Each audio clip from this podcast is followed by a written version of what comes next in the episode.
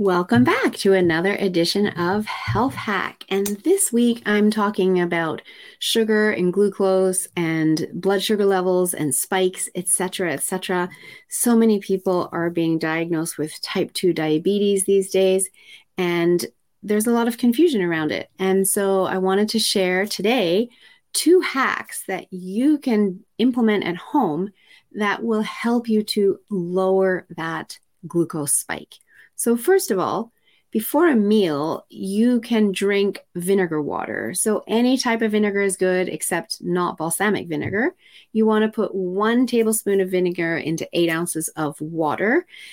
If you haven't ever done that before, you might want to start at one teaspoon though and work your way up to one tablespoon. And my favorite, not by flavor, but just by choice, is I use apple cider vinegar. And it does take a bit of getting used to the taste. But doing this will actually reduce the glucose spike of your meal by up to 30%, which means you have less inflammation from the meal, you're less tired after the meal, you have less cravings after that meal.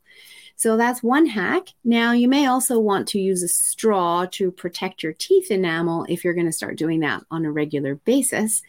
Um, but it's a great, easy tip that you can do at home. Now, another thing that you can do is simply to be aware of what you are eating your carbs with. So, simple carbs like uh, white flour, white rice, white bread, white pasta, etc.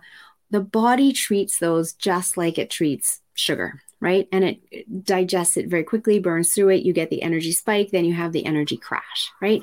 We want to flatten the curve a term you've all come to know very well over the last couple of years. When you can flatten the curve by ensuring that you're eating those simple carbs with protein, with fat, with fiber, right? And so think about that when you're planning your meals so that you can make sure that you are, as I said, flattening the curve. You're not spiking your insulin and then crashing. And you're going to find that you have much more even levels of energy as you go throughout your day. So I hope that's helpful. If you have any questions or if you'd like to have your blood sugar levels tested, just reach out. Melissa at yourguidedhealthjourney.com.